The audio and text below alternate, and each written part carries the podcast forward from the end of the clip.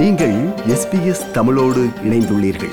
SBS dot com dot AU forward slash Tamil எனும் இணையத்தின் மூலம் மேலும் பல சிறப்பான நிகழ்ச்சிகளை நீங்கள் கேட்கலாம்.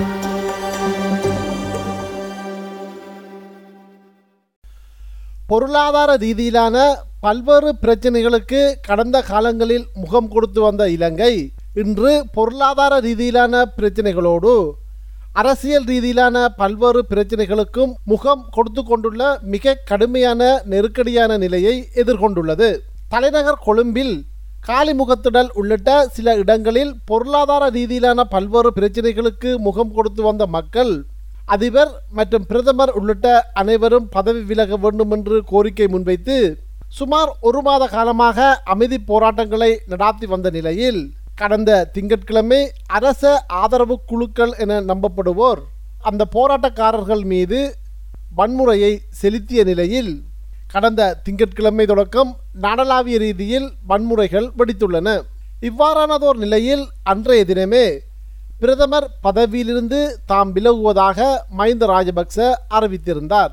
தற்போது அரசுக்கு எதிரான ஆர்ப்பாட்டங்கள் வன்முறை களமாக மாறியுள்ளது. இது தொடர்பில் தமிழ் முற்போக்கு கூட்டணியின் நாடாளுமன்ற உறுப்பினர் மனோ கணேசன் ஊடகம் ஒன்றுக்கு இவ்வாறு கருத்து வெளியிட்டிருந்தார். மஹிந்த ராஜபக்ச தனது அதிகாரப்பூர்வமான பிரதமர் வாசஸ்தலத்துக்கு நாடு முழுக்க இருந்து தனது ஆதரவாளர்களை வரவழைத்தார். காலையிலிருந்து பேசி உரையாடி கலந்துரையாடி விட்டு மைந்தவை விலக வேண்டாம் என்று சொல்லி சொல்லிக் கொண்டிருந்தார் பூச்சை போட்டுக் கொண்டிருந்தார் பிறகு அங்கே இருந்து அவர்கள் அவர் மைந்தவின் ஆதரவாளர்கள் நெருங்கிய அமைச்சர்கள் பலரும் ஏனைய அரசியல்வாதிகளும் சேர்ந்து அவர்களை அங்கிருந்து அழைத்துக் கொண்டு சென்று காலிபு என்று சொல்லக்கூடிய பிரதானமான போராட்ட களம்.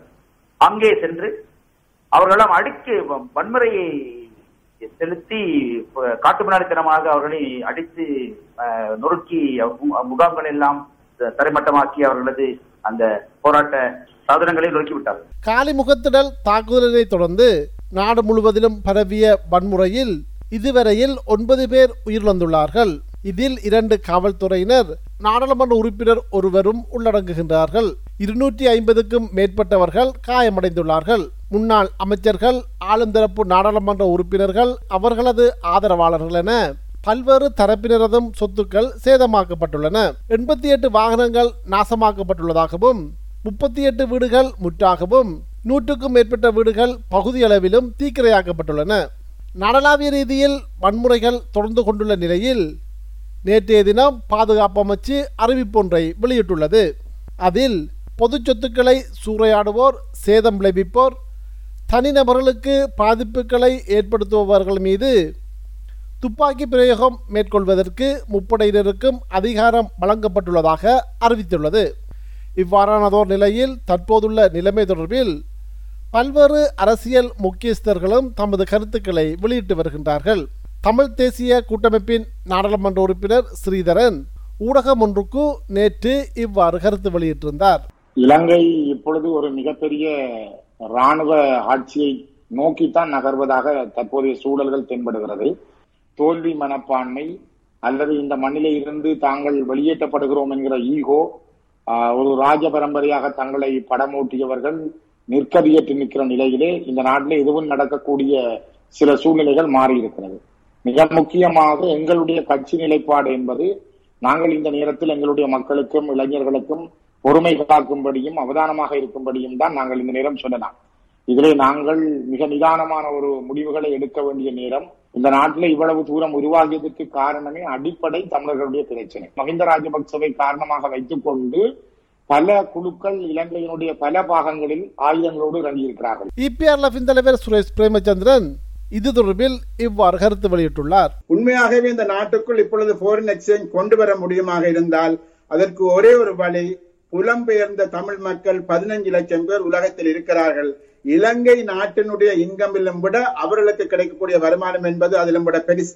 ஆகவே அவர்கள் இங்கு முதலீடு செய்வதற்கான ஒரு வாய்ப்பு இருக்குமாக இருந்தால் ஓரளவுக்கு நாங்கள் நாலு அடி முன்னெடுத்து வைக்க முடியும். ஆனால் இலங்கை அரசாங்கம் அதற்கான அதிகாரங்களை இன்வெஸ்ட்மெண்ட்டுக்கான அதிகாரங்களை மாகாணங்களுக்கு கொடுக்கவில்லை.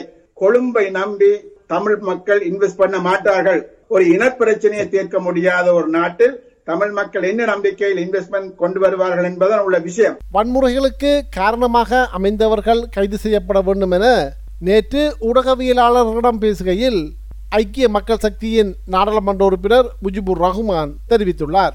இந்த நாட்டில் இந்த நிலைமையை உருவாக்கி இந்த வன்முறைகளை உருவாக்கி ஜனநாயகத்துக்கு விரோதமான என் செயல் திட்டங்களை உருவாக்கின மஹிந்த ராஜபக்ச உட்பிட்ட அந்த அர்லியகா மந்திரியில் இருந்த அமைச்சர்கள் எல்லாரையும் உடனடியாக கைது செய்ய வேணும். இவ்வாறானதோர் நிலைமைகளில் இந்த அரசு பதவி விலகும் வரையில் தாம் தொடர் வேலைநிறுத்த போராட்டங்களை மேற்கொள்ளப் போவதாக தொழிற்சங்கங்கள் மற்றும் வெகுஜன அமைப்புகளின் ஒன்றியம் தெரிவித்துள்ளது. நேற்று கொழும்பில் இடம்பெற்ற ஊடக சந்திப்பில் இலங்கை ஆசிரியர் சங்கத்தின் செயலாளர் ஜோசப் ஸ்டாலின் இவ்வாறு தெரிவித்தார். நாங்கள் தொடர்ச்சியான வேலைநிறுத்த போராட்டம் நடக்குது. அதனால் எல்லோருக்கும் நாங்கள் அழைக்கிறோம். கோட்டாபய ராஜபக்ச அரசு போக வேண்டும். அதோடு ஜனநாயக ரீதியான செயல்பாடுகளுக்கு இடத்தை வந்து கொடுக்க வேண்டும். இந்த நிலையில் திங்கட்கிழமை பிற்பகலில் இருந்து நாடு முழுவதிலும் பிறப்பிக்கப்பட்டுள்ள ஊரடங்கு சட்டம் நாளை காலை ஏழு மணி வரையில் நீடிக்கப்பட்டுள்ளது.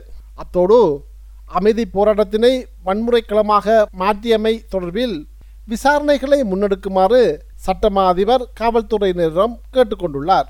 இது எஸ்பிஎஸ் வானொலியின் தமிழ் ஒலிபரப்பின் பார்வைகள் நிகழ்ச்சிக்காக இலங்கையிலிருந்து மதிவானன் இது போன்ற மேலும் பல நிகழ்ச்சிகளை கேட்க வேண்டுமா? Apple podcast Google podcast Spotify என்று பாட்காஸ்ட் கிடைக்கும் பல வழிகளில் நீங்கள் நிகழ்ச்சிகளை கேட்கலாம்.